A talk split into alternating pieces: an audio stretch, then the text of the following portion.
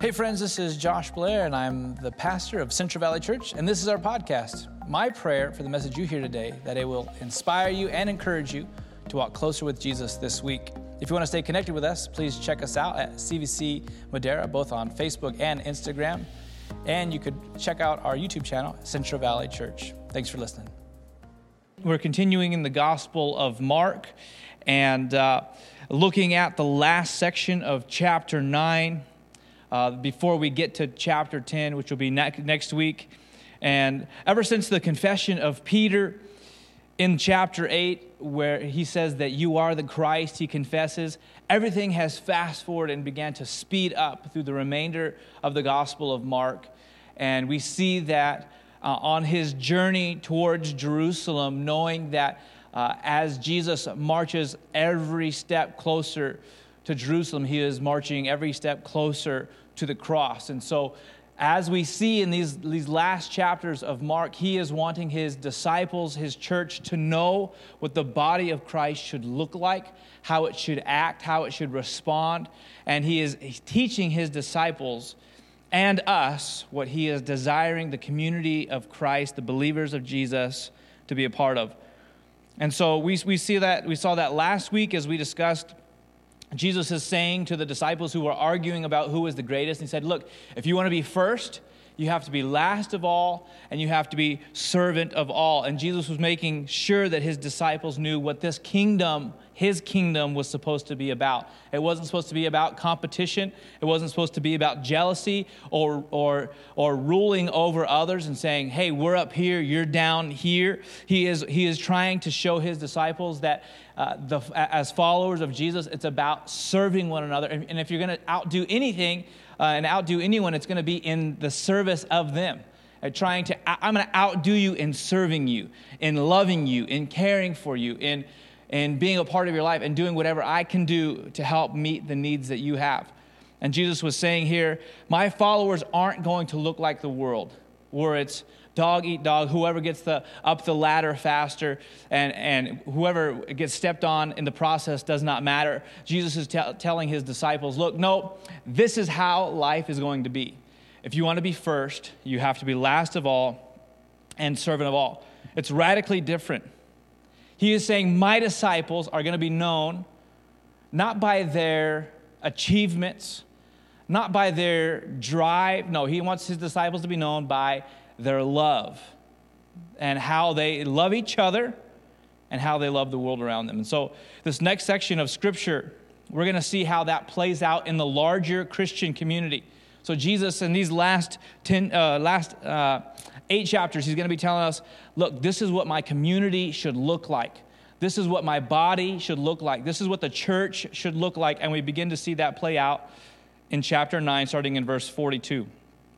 And as you find your place there, either you're in the YouVersion Bible app or if you have your Bible in front of you right now, turn to Mark chapter 9, starting in verse 42, and that's where we're going to begin. Before we get there, let's pray together. Lord Jesus, I pray that you would open up the Scriptures to us. Holy Spirit, you are the one who comes to reveal Christ to us. So we ask, Holy Spirit, now that you would open our eyes to see, open our ears to hear what you have in store for us through this word, God. No matter how challenging it may be, I pray, God, that we would receive it with open ears and open arms, because it is your word, and your word is life to us, and we receive it now. In the name of Jesus, amen. Jesus is about to give some clear instructions on what he wants his community of believers to care about. So Jesus is talking to us. So if you say that you are a follower of Jesus, if you're a disciple of Jesus, you call yourself a Christian, turn up the volume. Turn your ears on, because Jesus is talking to you. He's talking to me.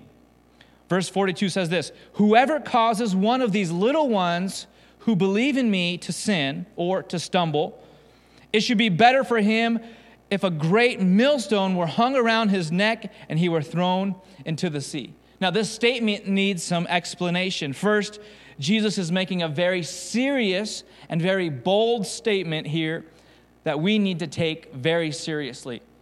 Jesus is saying, hey, look, in my community, in my body, if you cause one of these little ones to sin or to stumble, it would be better for you to have a millstone, a giant millstone that would be, the millstone he's talking about here is the size of ones that the donkeys would walk around in, and it would grind up grain. He's saying that kind of stone that no man can move. It would be better for you to have the stone, that kind of stone, tied around your neck and thrown into the sea than to cause one of these little ones to stumble.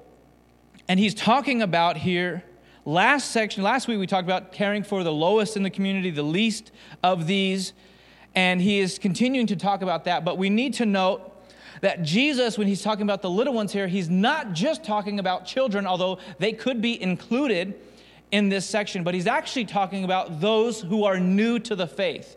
He says, if you cause any one of these little ones who believe in me, so any of those who are brand new to the faith, if you cause them to stumble, if you cause them, those who are brand new in putting their hope in me, brand new in putting their faith in me, if you cause them to stumble or to sin because of your actions, it would be better for you to be never seen again, to be thrown into the sea and never heard of again, than to cause one of these little ones, these new ones in the faith, to stumble. This statement is setting the stage for what Jesus desires to see within the body of Christ, his church. He says this in verse 43, if your hand causes you to sin, cut it off.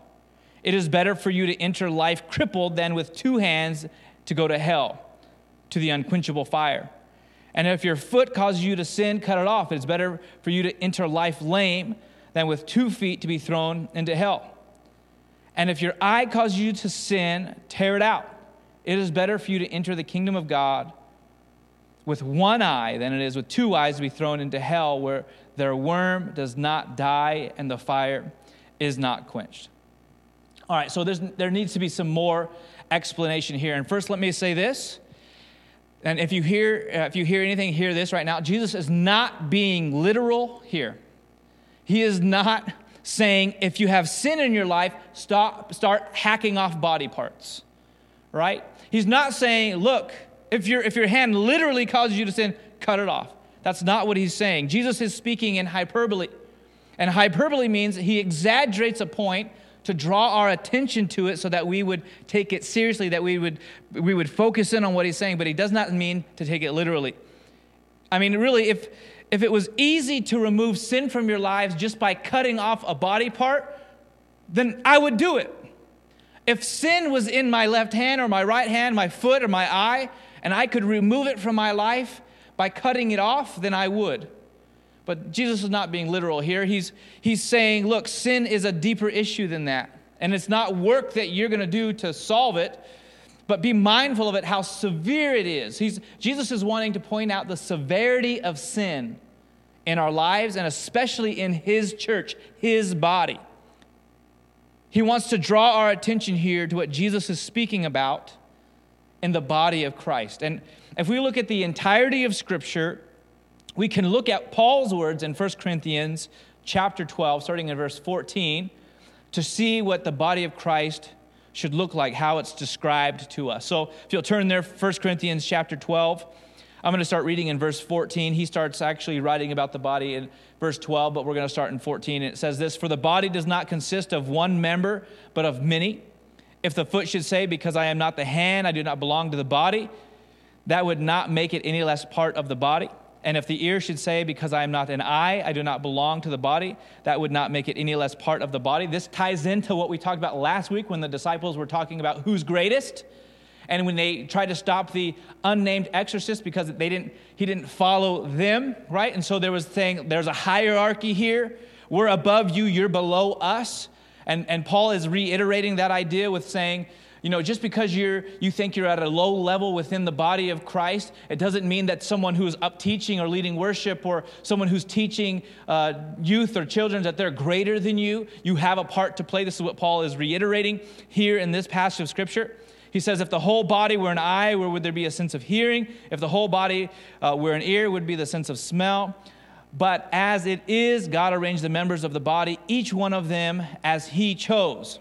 If it were if all were a single member, where would the body be? I love that he put that in there because he is saying it is not just about ourselves. We belong to each other. I've heard people say this before, and I'm sure that you have too, that it's just me and Jesus. I don't need anybody else. I don't need the church. I'm just going to go. I'm going to be a recluse. I'm going to live in the mountains. I'm just going to be me and Jesus. Paul's saying here, no, you're not a part of the body of Christ unless you're a part of the body of Christ, the church. You are not a member all in yourself, the entire body. You need each other. And he says, as it is, verse 20, there are many parts but one body.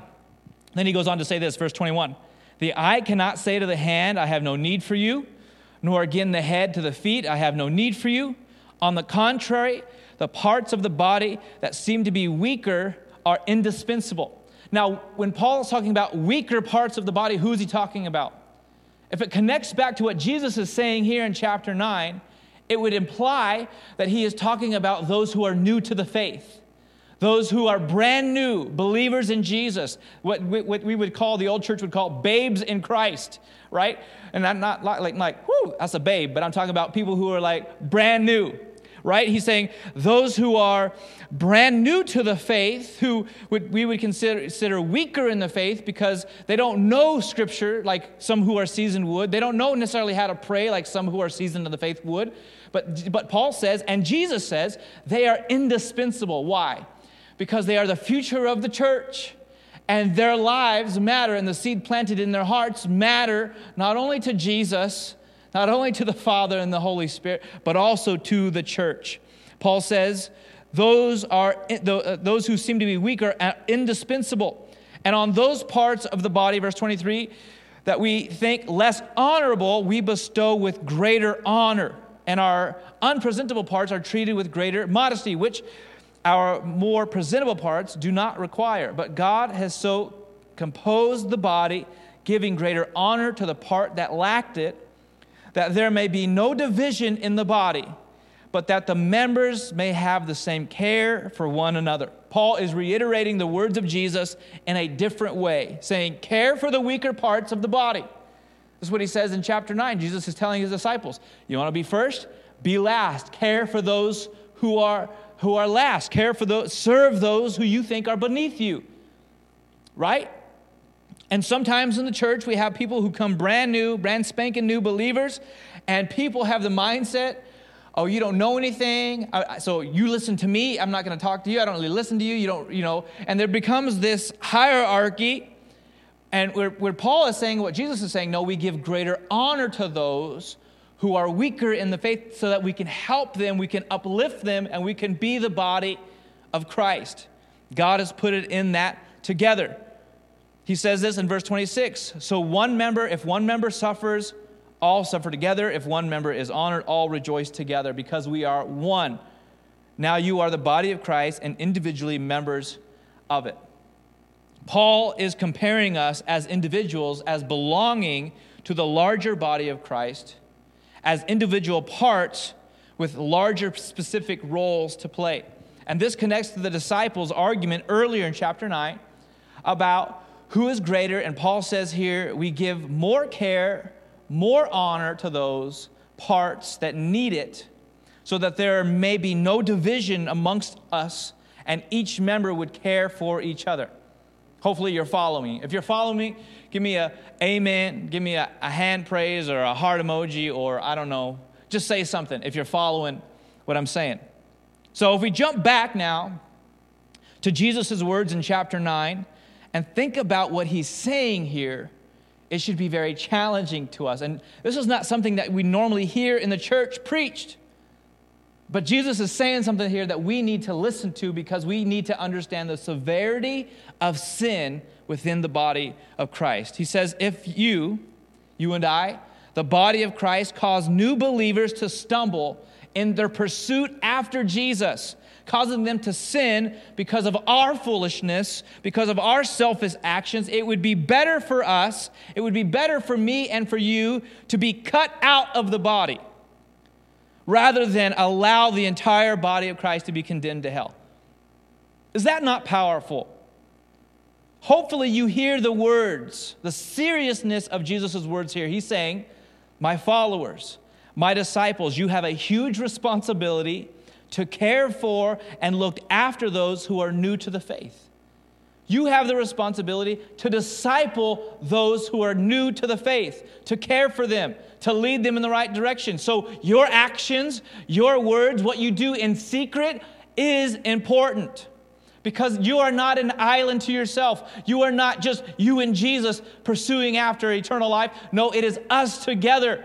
And what we do as us together matters. What we do individually when we come together as the body of Christ matters.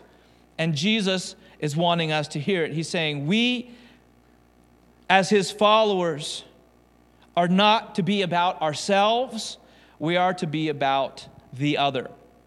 Here again, Jesus is reminding his church that our focus should not be on ourselves. It should be on the care and the welfare of others instead of our own selfish desires. And Jesus is saying here, if there is something, listen, if there is something or someone in your life that is causing you to sin, or at least pointing you in that direction to sin, he says, get rid of it. Get rid of it. Or get rid of that person as soon as you can, no matter how painful it might be in this moment. He's saying, look, a momentary point of pain now is far greater than pain and torment in hell for all eternity. He's saying, be mindful, church. You say you belong to me. Don't continue to dabble and mingle into sin, because it is contaminating and destroying your testimony to those who are brand new in the faith. He says, be mindful, beware. This is a warning to us. He's saying the pain of removing something is temporary compared to eternity in suffering in hell. Verse 49 says this to illustrate the point Jesus is saying. And he says, for everyone will be salted with fire. Salt is good, but if the salt has lost its saltiness, how will you make it salty again? Have salt in yourselves and be at peace with one another. What is Jesus talking about here? Because honestly, if you're following along, it kind of doesn't make sense. It seems like Jesus is all over the place. He's talking about little ones. He's talking about chopping off body parts. Now he's talking about salt. Where is he leading here? Thank God that he has given us his Holy Spirit to understand what he is saying. He's given us his word, Old Testament, New Testament, to help decipher what Jesus is saying here in historical context. And this is what Jesus is saying, really. If we look at the Old Testament, we understand that salt and fire were used in the sacrifice and the purification process as the people of Israel would come to make sacrifices to God. Salt was used and fire was used. And he's saying, Jesus talking to his church here, you and I, which he paid for in his blood, his sacrifice was used as a way to purify and cleanse us. So what he's saying to us is everyone, and he's speaking to the church, every one of you has been purified by me.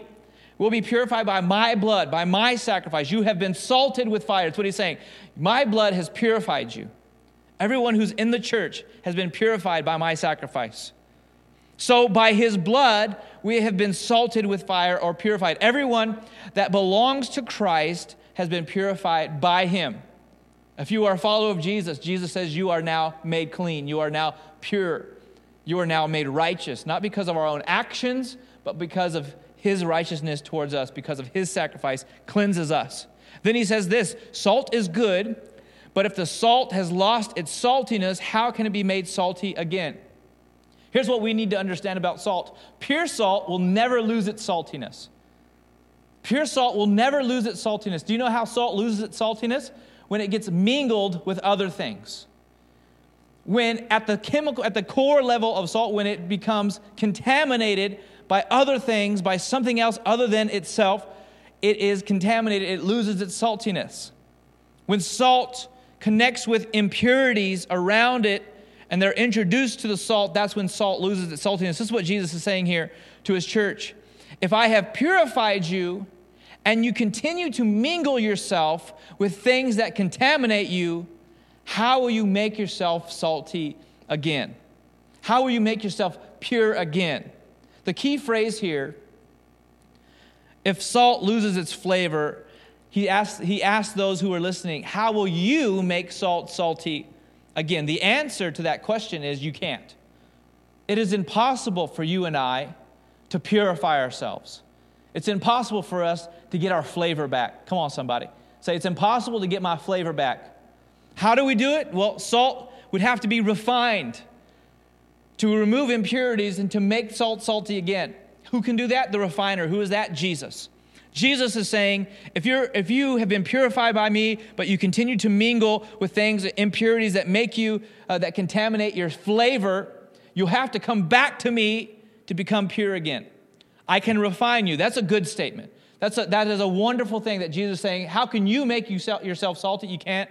I can help you. I can bring your flavor back. But here's the danger and the point of Jesus' statement after saying, if anyone causes these little ones or these new people in the faith to stumble, then he says, if something's causing you to sin, cut it off. Then he says, saltiness is what he's talking about. Here's the danger. Here's the point. He's saying, if you continue to allow things in your life that cause you to sin or to drag you into sin, you will lose the flavor as a follower, and you'll need to return to me to be purified. However, if you continue to give into sin, causing one of these new followers of Jesus to fall into sin, you might be cut off from the body. You might be cut off because you've lacked consent, you've lacked concern and care for others, and you've decided to completely indulge yourself. And if you continue to do that, and you think, look, I'm not hurting anybody, and you continue to mingle with things that God has pulled you out of, and you come back to him, purify me on Sunday, I'm sorry, Jesus, I'm not going to do that again. Then you go back and you continue to mingle in it. Jesus is saying, look, what you do in secret affects others. And the life that you're living and the actions you take, if it causes someone who's brand new in the faith, who's young in the faith, who is a weaker one in the body to stumble into sin, look, you might get cut off from the body. And if you're cut off, you can't come back to me again. That is a scary statement. If that doesn't put the fear of God in you, I don't know what will. So Jesus is saying, look, I am merciful. And I love you. And I'm giving you time to repent. I'm giving you time to come clean. I'm giving you time to come seek me and turn from your sin so that you won't cause others to stumble as well. And today, church, that might be the call that you're needing to hear today. This is a call for whoever is watching right now. Jesus is saying, I love you so much that I am not willing to allow you to stay stuck in your secret sin. He's giving you an opportunity. He's giving us an opportunity today to run to him. This message is serving as a warning to all of us who call Jesus our Lord and our Savior. He's saying to all of us, wake up. Wake up. This isn't a game. People's lives are hanging in the balance, and we can't be swept away in the indulgences of our flesh and think that we are representing Christ well. We can't continue to do whatever we want to do and think it affects nobody. If you're causing someone who is new to the faith, they see what you're doing, they see the way you're living your life, and they think, oh, I can do that? Oh, I didn't know. I can continue to live this lifestyle and still have Jesus? Yeah, I want that. You cause them to stumble and sin because of your own selfish actions. Jesus is saying, hey, we might cut you off. You might not be a part of my body anymore, because I would rather suffer the loss of you than to suffer all the loss of my body. I mean, that's heavy. He's saying today, it's time to come to Jesus. You need to have a come to Jesus moment, because he is merciful and he is willing to purify you again. He is willing to remove the impurities again and give you a pure heart, clean hands and a pure heart. He wants to give you your flavor back. He wants to give you your flavor back. He wants to give you favor and flavor. But he's saying, don't hide it any longer. Don't keep it hidden anymore. He's saying, look, if you want to walk in purity, expose it. Cut it off from your life before you get cut off. I mean, honestly, when I was preparing this message, this shook me. This word shook my heart. It challenged my own thinking and my own perspective. And as I was writing it and preparing it, I was thinking, is this too harsh? Is this too harsh of a word? Do I really even agree with all of this? And I felt like the Lord was saying, it's not harsh. It's not discouraging. This is not a word to discourage you. This is a word of hope. This is a word that says the time to repent is now. The time to find Jesus is now. So whatever you're wrestling with, whatever you're struggling with, Jesus says, get rid of it. And the reason you can get rid of it is because I've empowered you as followers of Jesus to do it. But first, recognize the severity of your sin. It is not a game. It is not something that we just say, you know what, I can do this. I can have Jesus on this side, and I can do whatever I want to do and indulge my selfish desires and be a fool on this side, and I can straddle the line. Jesus is saying you can't. You can't. Because you run the risk of not being a part of the body if you're going to cause people to stumble in their faith. Jesus is saying this is hope. He is saying this is a warning to people because there's still time, but we don't know how much time we all have. We don't know. The Bible tells us we're not promised tomorrow. Today is the day of salvation. Today is the day that Jesus is saying, check yourself, look at your life. Jesus is merciful. He is patient. He is long-suffering. But he has given his body, those who know him, a warning that must be taken seriously because we are his representation in the world.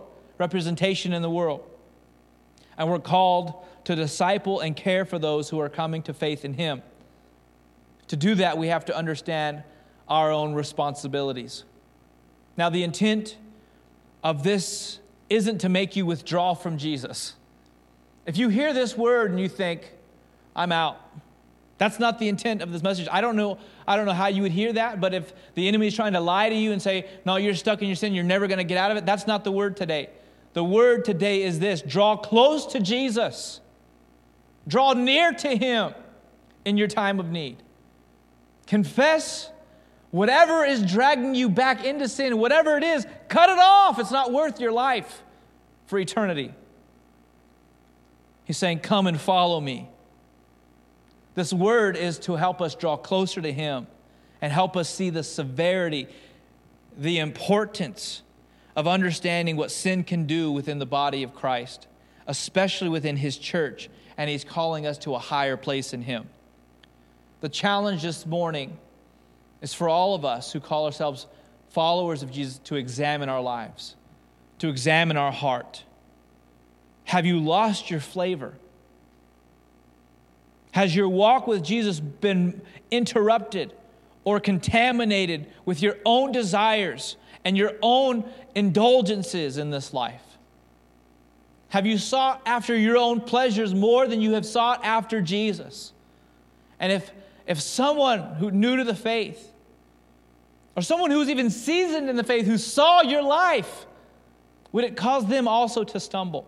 Jesus is saying, beware, be mindful. You are not your own. You have been bought with a price. You belong to Jesus. We belong to each other in the body of Christ. Whatever the cause may be that has led you to sin, and no matter how painful it would be to remove it from your life, Jesus is saying today to you and I that it is better to go through the pain of exposing it and removing it than it would be to spend eternity in torment. Anytime Scripture tells us, look, you know when you're doing something wrong, you don't want people to know it. You're ashamed, you're embarrassed, so you keep it hidden. Jesus is saying you keep it hidden, it's going to lead you to death.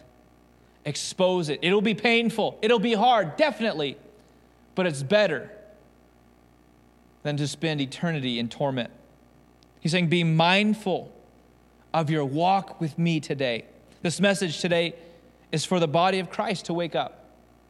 Our God is merciful, but he's also just. And the time for games is over. As Jesus shared this message to his disciples on this journey to the cross, he knew that his time was drawing close. And as I share his words to you today, I am reminded, and I'm hoping that you are being reminded right now that our time is drawing close and that we're not promised tomorrow. Today is the day that we need to draw close to Jesus and do the hard things in pursuit of him. So as a follower of Jesus today, I want to help you take seriously this word of repentance.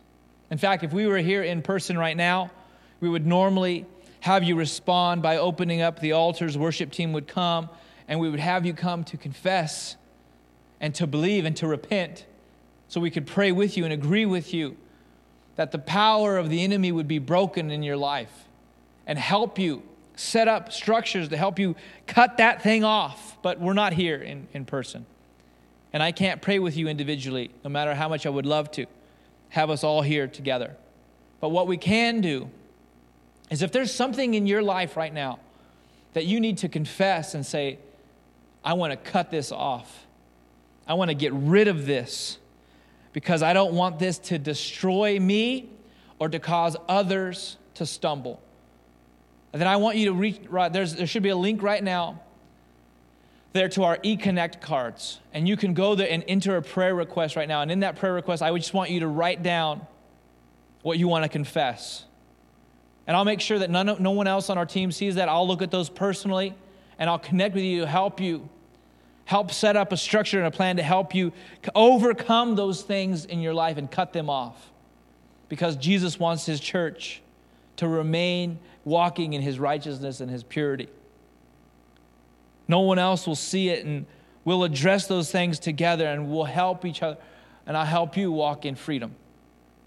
For those who do not have a relationship with Jesus, Jesus gave this warning to his church on your behalf.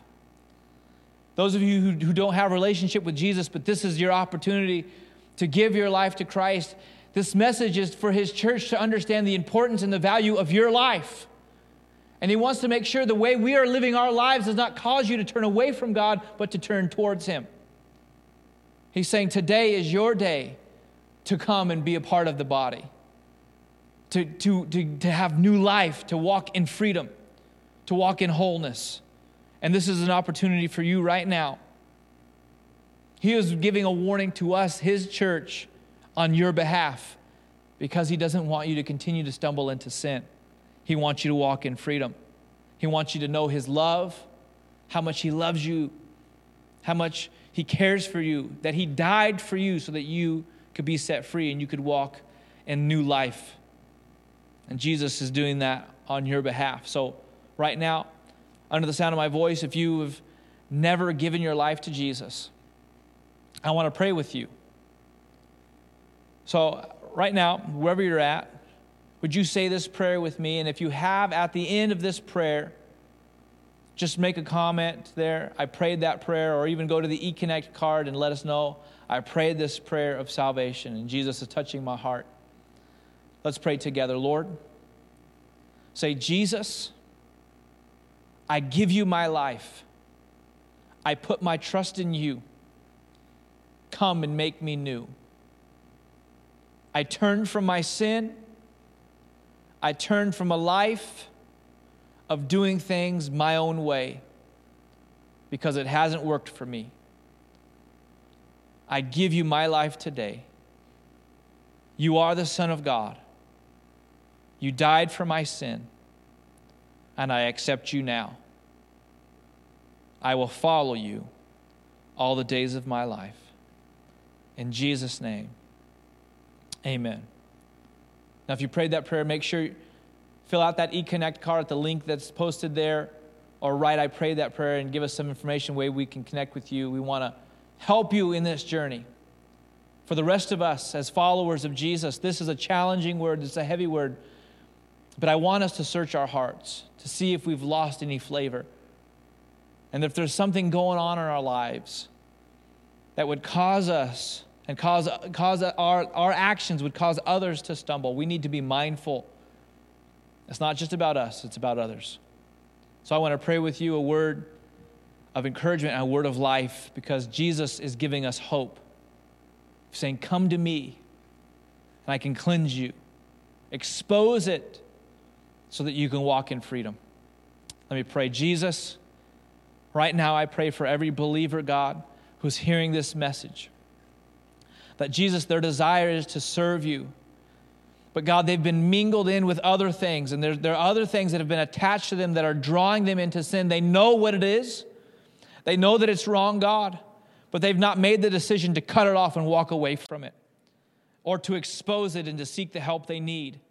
And so I pray, Jesus, right now for boldness and for courage for men and women of Christ to stand up and say, enough is enough. I'm not going to continue to live my life this way. I'm going to live a life that is pure and holy to God. I'm going to walk in the righteousness that has been given to me by Jesus. And I'm not going to allow the enemy to continue to have a foothold in my life that would not only cause me to sin, but cause others to sin as well. Jesus, now come and move in us. Holy Spirit, come and refine us, Jesus, with your fire. Purify us. Help us to expose it before we're exposed. Help us to cut it off before we're cut off. Jesus, do it now. We ask for your mercy and your grace. Jesus, we need you. In Jesus' name we pray. Amen. Amen. Thanks for listening to this message. To hear more messages like this one, be sure to subscribe and check out our podcast channel to hear past episodes. If you like what you're hearing, be sure to rate it and share it with your friends. It'd help us out a lot. If you're interested in supporting the ministry of Central Valley Church, go to cvcmadera.churchcenter.com for more information. We love you. God bless.